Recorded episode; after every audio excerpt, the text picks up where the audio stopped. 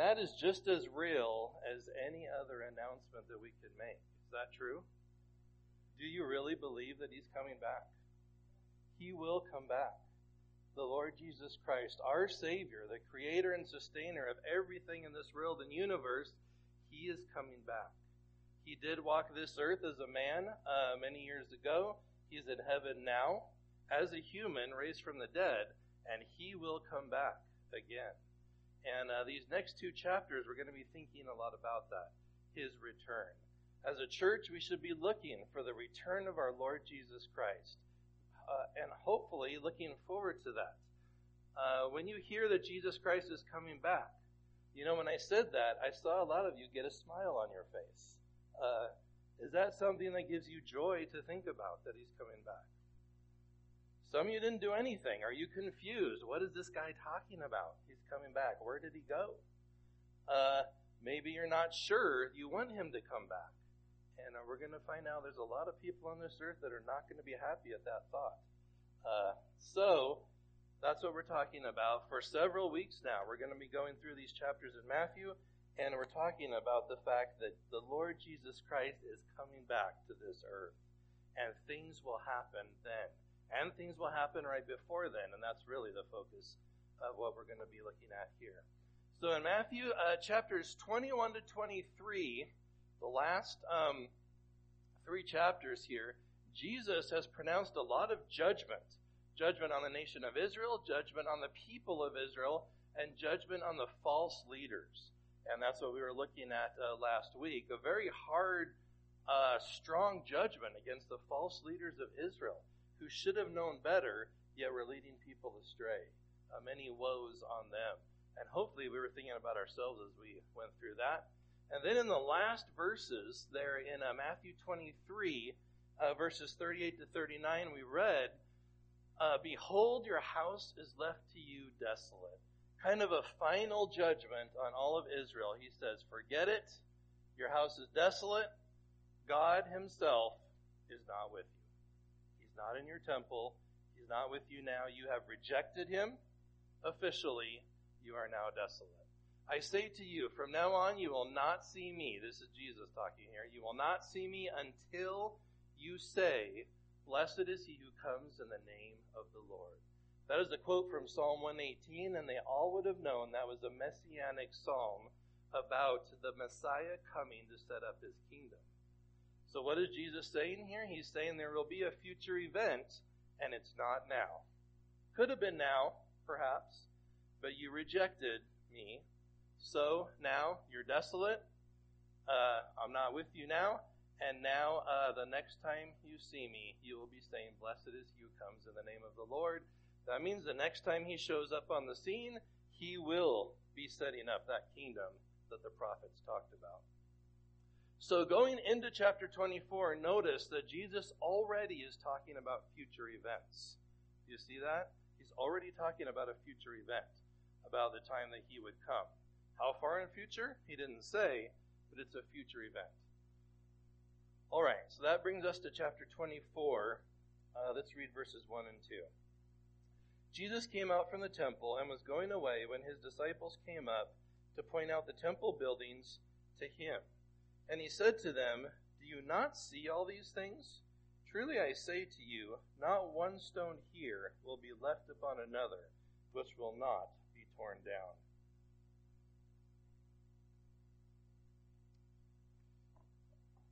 All right.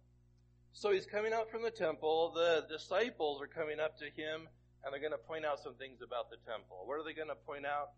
I don't know. It's pretty nice. You know, it's a very nice temple. Lots of gold. Uh, what were they going to point out to Jesus? I'm not sure. But it seems like Jesus wasn't really impressed, was he? Uh, he said, take a look. Don't you see all these things? Truly, I say to you, not one of these stones. And maybe they were impressed with the really large stones. How did they stack them like that? How did they get them so nice and neatly? Uh, it is an amazing thing that they built this temple. It really was an amazing place. Um... He says, not one of those stones, the ones that you're so impressed with here, not one of them, sometime in the future here, not one stone here will be left upon another, which will not be torn down. He's making another prophecy. You see, this is already the second one. Uh, at the end of the previous chapter, he said, the next time you'll see me is uh, when I'm coming as the Messiah setting up his, his kingdom. That's a prophecy. Uh, a good one, an exciting one. He's setting up his kingdom there. This one, the temple's going to be torn down. A very different prophecy. Uh, this is going to be torn down. And he makes a specific prophecy, not one stone will be left upon another. Interesting. So we're starting off uh, this passage here with some prophecies, and we're going to get into an entire two full chapters of prophecy here. All right?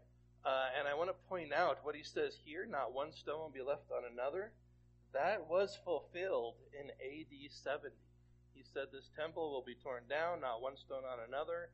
Uh, in A D seventy, the Romans under Titus came in, and they took over Jerusalem, and eventually, uh, all through some weird series of events, uh, they did tear the thing down, and not one stone was left upon another. It was fulfilled exactly as Jesus said, word for word. It's really interesting going into a whole passage about prophecy, about future events for both us and, and the Jews, future from now. Going into that, it's really a neat thing that we can look at this little prophecy that was completely fulfilled. Exactly as he said it would be, word for word, stone for stone. It was fulfilled down to the letter. Can we trust Jesus' prophecies?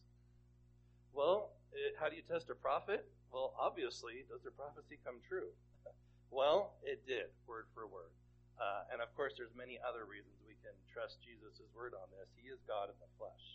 Uh, but what he said came true. Maybe we should listen to the other things he's going to say as well. Verse three.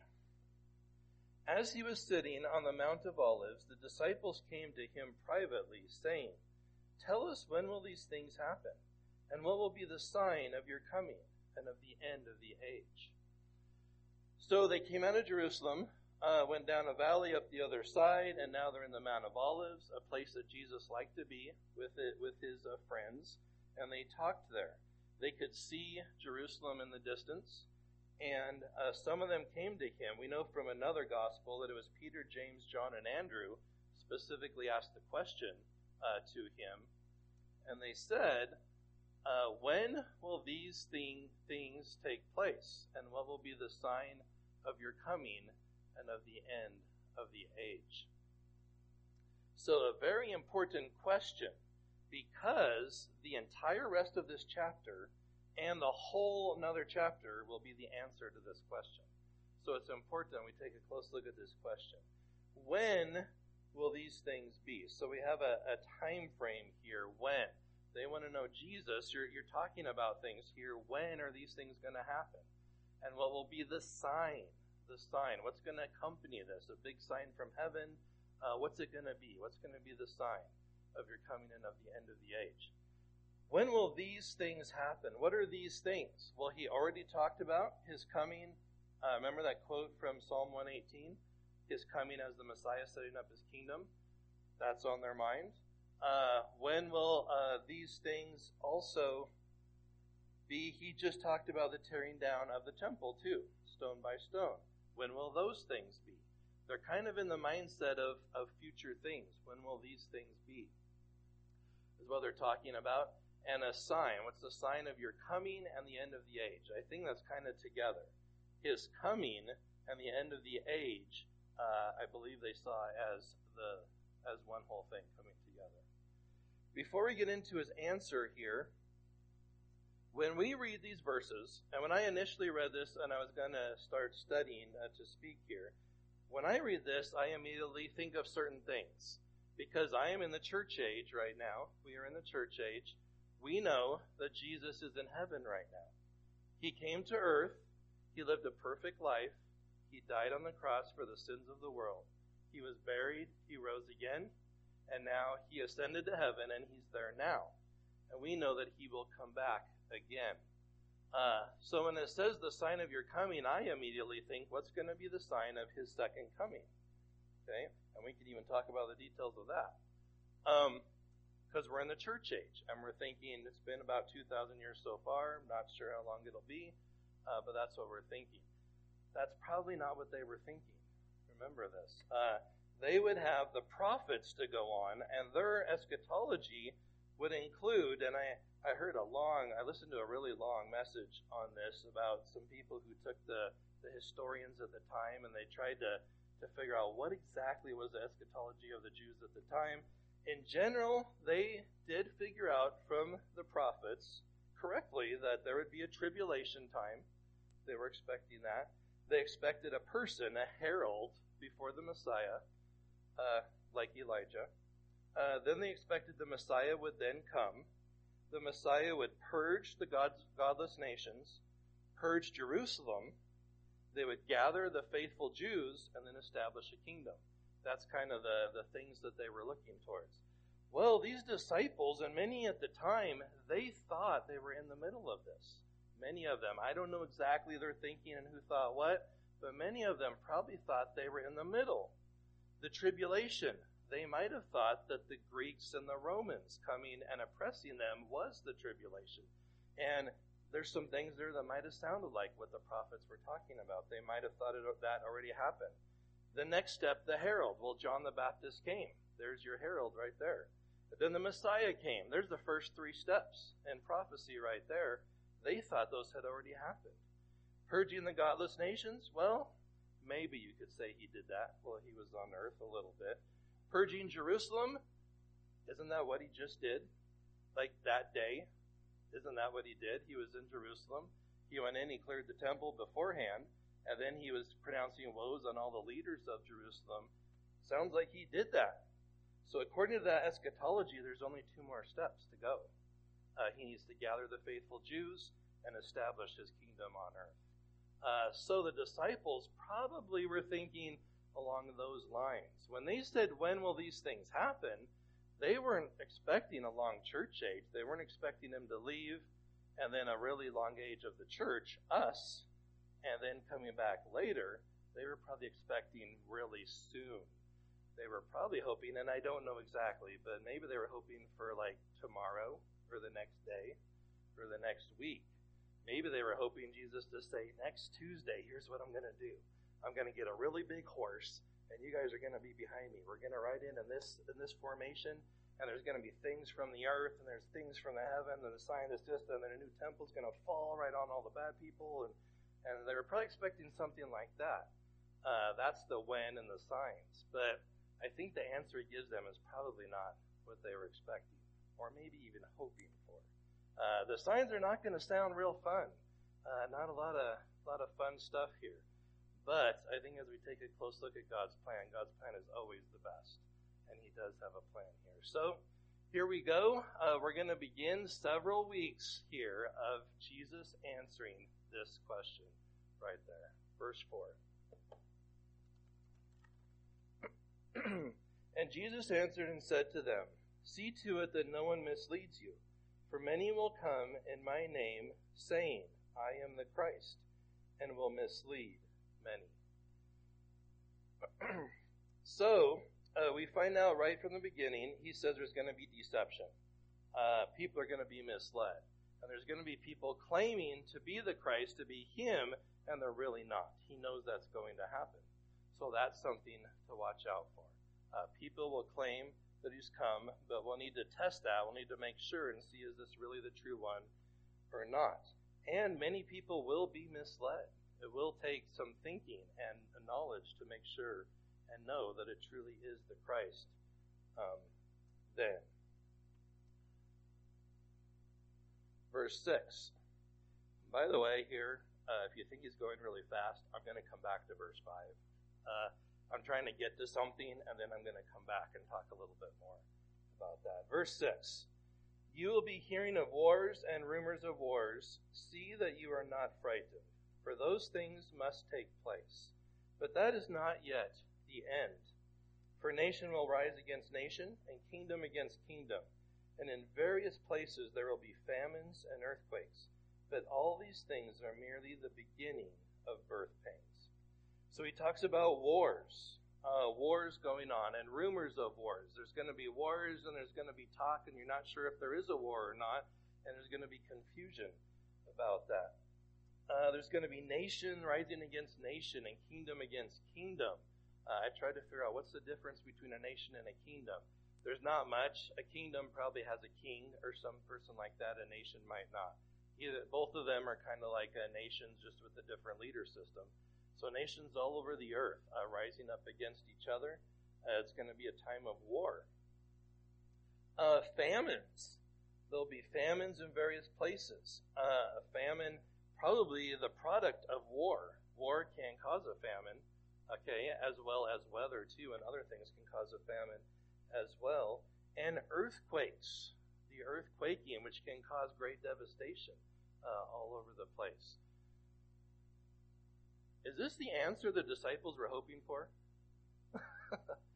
Jesus, when's it going to be? I mean, what's going to be the sign? It's going to be awesome, guys. I bet it's going to be like this. I bet he's going to he's going to ride in from the sky, I bet. And then, then the angels are going to be over here, and there's going to be a rainbow explosion. And, and uh, nope, I don't think this is the answer uh, that they were probably thinking themselves would be good. Uh, part of God's much bigger plan here. Verse eight. I'm trying to quickly get to verse eight, because verse eight is really important. It's a key to understanding this prophecy. And I think uh, after verse eight, I'm going to go back to a couple verses here, and let's see if we can uh, interpret those based on this. Verse eight, but all things, all these things are merely the beginning of birth pains. Birth pains. This is uh, not the only place in the Bible where birth pains are talked about. Uh, birth pains. A lady's pregnant. And uh, their pregnancy lasts for a long time. In fact, we just heard about a birth this morning, right? Uh, exciting news. We love a birth of a new baby. Uh, something to be excited about. I remember uh, when my wife was pregnant. Uh, I remember the first time she was pregnant. We didn't know what was going on. And boy, uh, when you get closer and closer to the day where you think the baby's coming, um, you know, things build. You get closer. It's it's months. Now maybe it's weeks. Now maybe it's days. And boy, you know, you, you make sure the phone's working. You know the way to the hospital. How are we going to do it? We got a bag packed. You get ready. The closer and closer you get, you get ready. But the birth pains haven't happened yet. Okay. But when those pains happen, uh, that look on my wife's face, this is it. You know something's coming, don't you? Okay. Now maybe sometimes there's false alarms that happen. But there is a point, uh, I won't get into other details, but there's a certain point where you know things are happening soon, and there are pains, and you're grabbing the bag, and you're stuffing her in the car, and, uh, and you're on the way. And I remember, I'm like, note to self, if we have more kids, don't find the bumpiest road in all of Yakima uh, to get to the hospital. uh, I remember that, and... And, you know, her eyes are this big and mine are twice as big as we're going to the hospital. And we show up, and they probably knew what was going on. Uh, she's having a baby. And, of course, what's the big question there? Uh, how how close are the pains, right? You start timing them, and they get closer and closer. And the pain gets greater and greater. Not a pretty picture, not a lot of fun, uh, but they get closer and closer. And eventually, what comes? The baby comes. Okay, what's he saying here? These things that we're talking about here, and I think in this entire two chapters, which is often called the Olivet Discourse here, is what we're going through. These two chapters, all these things are merely the beginning of birth pains. We got to remember that. That's important. The beginning of birth pains. When the birth pains happen, it's going to happen soon, real soon. So I don't think, although a lot of these things we're talking about are happening somewhat here in our world today, I think we're talking about a future time uh, where things will get much more intense, closer and closer. Uh, all the intensity of everything will ratchet up, worse and worse and worse, until a point on this earth that is just like so evil, it's unbelievable. Then that's the point when he is coming back, and that's the end of the age. So we're building up to that point. And this is also, it's been neat to study this and read Revelation. Uh, Revelation, especially chapter six, talks about the things that are right here. And it calls it the Great Tribulation, Daniel also talks about the Great Tribulation, a time of seven years uh, that will be on this earth, a horrible time on this earth. And I do think that's what he's talking about right here. And verse eight is kind of a key to that. Yes, we see hints of that on the earth right now, but there will be a time when it will build up and it will get to a huge intensity. And that's uh, that's when we get to the point where it comes back and the end of the age. So back in uh, verse five, for many will come in my name, saying, I am the Christ. Does that happen today? It can happen today. I did find out right after Jesus left, historians recorded about twenty-four people that claimed to be Christ already come back. It did happen, happening today. But there will be a time where it will be much more intense. And in fact, um, uh, in Revelation, there and we, talk, we, we learn about the Antichrist. Uh, he's going to be a leader claiming somewhat to be the Messiah, kind of, and it'll be the whole world, uh, most of the world falling for it. So it'll be a much bigger, bigger thing. Lots of people saying they are the Christ, and some misleading many all the way around the world. The wars and rumors of wars. Are there wars now? Rumors of wars. And you know, it's interesting now, you know, with the internet and, and with news instantly around the world, I often think in my mind, man, it would be so easy to, to fake things now, wouldn't it? And and there might be times when you don't know if there's a war or not. Who do you even believe? You might see something on the T V, they might have made that in the studio. Uh, wars and rumors of wars. Boy, the stage really seems to be set for that kind of thing to happen. There are wars now, but there's going to be a time that they're even more intense on this earth. Uh, many, many more. See that you're not affrighted. These things must take place, but that is not yet the end. Not yet the end. Nation against nation, kingdom against kingdom.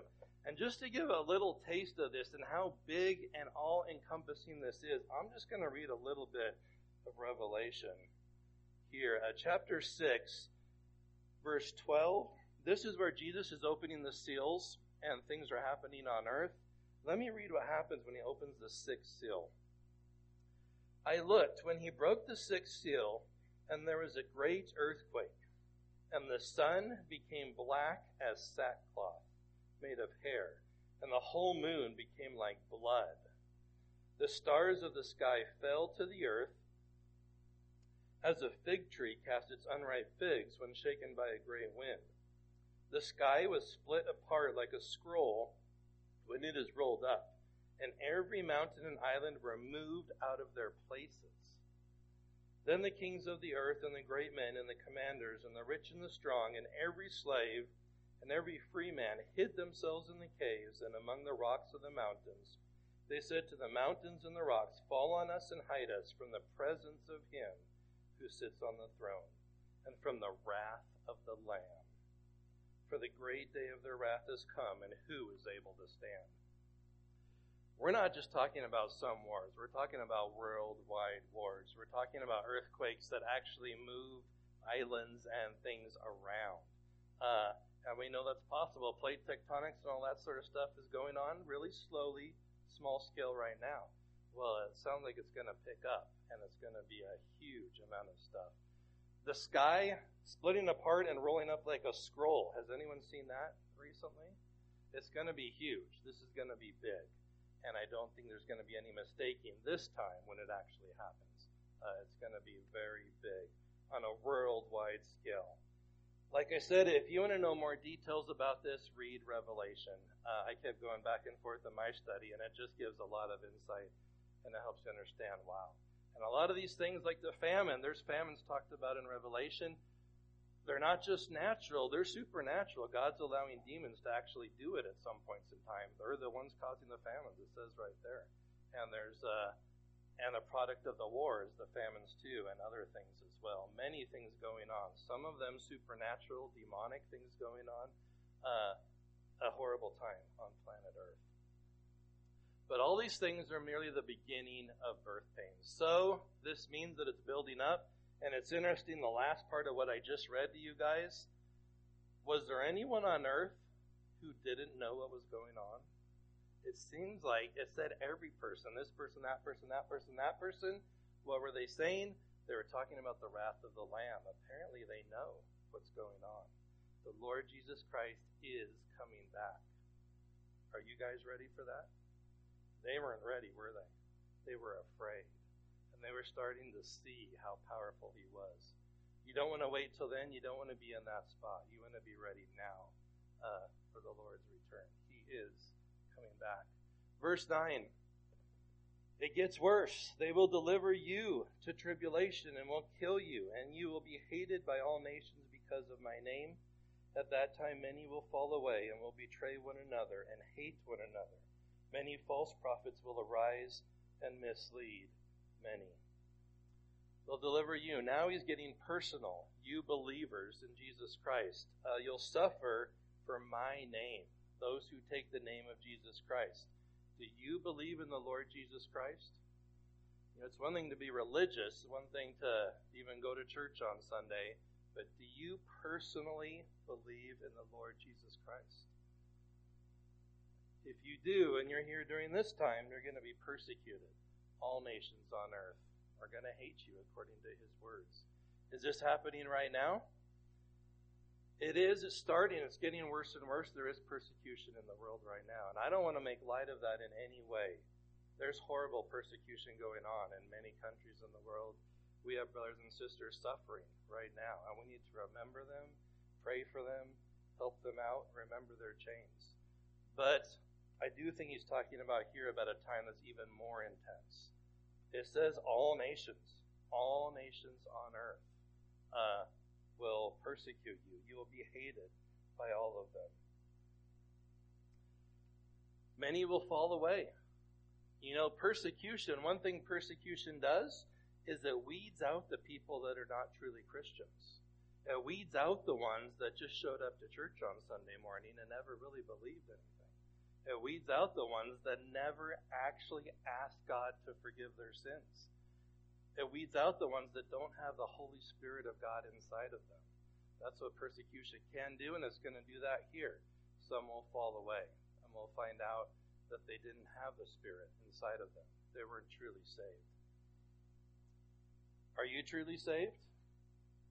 You know, you arrived here to Sunday morning to church. That's great. I'm really glad that you're here. But uh, that doesn't make you a Christian. I hope you realize that.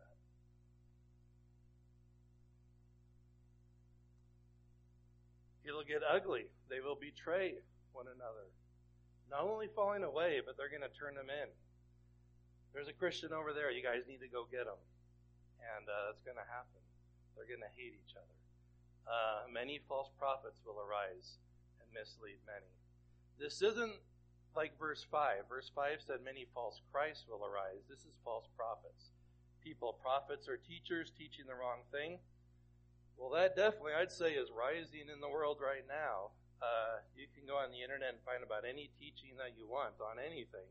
It's out there. There are false prophets, false teachers all over the place, both outside of the church and probably some in the church as well. But the false prophets at this point will arise even more, and they will mislead many. People need to watch out. You need to know your Bible. You need to know what the truth is and what God says so you're not misled. They will mislead many. Verse twelve, because lawlessness is increased, most people's love will grow cold. But the one who endures to the end, he will be saved. This gospel of the kingdom shall be preached in the whole world as a testimony to all the nations, and then the end will come. Lawlessness is increased. It's a time on earth where there's sin everywhere. Uh, there is evil going on, evil things happening, uh, demons kind of having free reign. At one point, Satan is thrown down, kicked out of heaven, and I'm very mad about that, causing all sorts of problems on earth, using people and, and nations and all sorts of things to persecute the Christians and uh, to do horrible things on this earth. Because lawlessness, lawlessness could also be iniquity and just plain sin. Because that's increased so much everywhere, most people's love will grow cold. Why will the lawlessness be so increased on this earth? Well, there's one thing that's not mentioned here, and I will say that the Olivet Discourse, this is about prophecy, and I am not an expert on prophecy. I often tend to stay away from it. And all I like to do is point out what the Bible says, okay? And then you can uh, take God's word and uh, do with that what you will. Um, but there is something else that's talked about in the New Testament uh, we often call the rapture, uh, mentioned in First Thessalonians. Uh, a time when Jesus will come down, not all the, all the way, not his second coming, but a time when the dead in Christ, those who believe in Christ died, will raise up and be with him in the air. And also those alive, which if he came right now, that would be you guys. And if you believe in the Lord Jesus Christ, you also would be with him in the air. And it says we will then be together with the Lord forever. Uh, go up to be with him. That's another thing that needs to be part of our eschatology, our prophecy here. And that's going to happen at some point. Uh, it does seem there's a lot of clues that it happens before this tribulation time. Um, I can't tell you exactly when. Uh, I don't know. But uh, somewhere in there beforehand, and if Jesus took all the believers off the earth right now, what would happen here on earth? Is it kind of described right here? Does it sound like this would be it? Uh, you'd have a lot of evil, wouldn't there? Be a lot more evil than there is right now. And it seems like that's part of this as well. Verse thirteen, but the one who endures to the end, he will be saved. This gets tricky here, these two verses. Um, I got to remember the context. Jesus is talking to Jewish, uh, his disciples, Jewish people. They're looking at the temple, thinking about Jerusalem.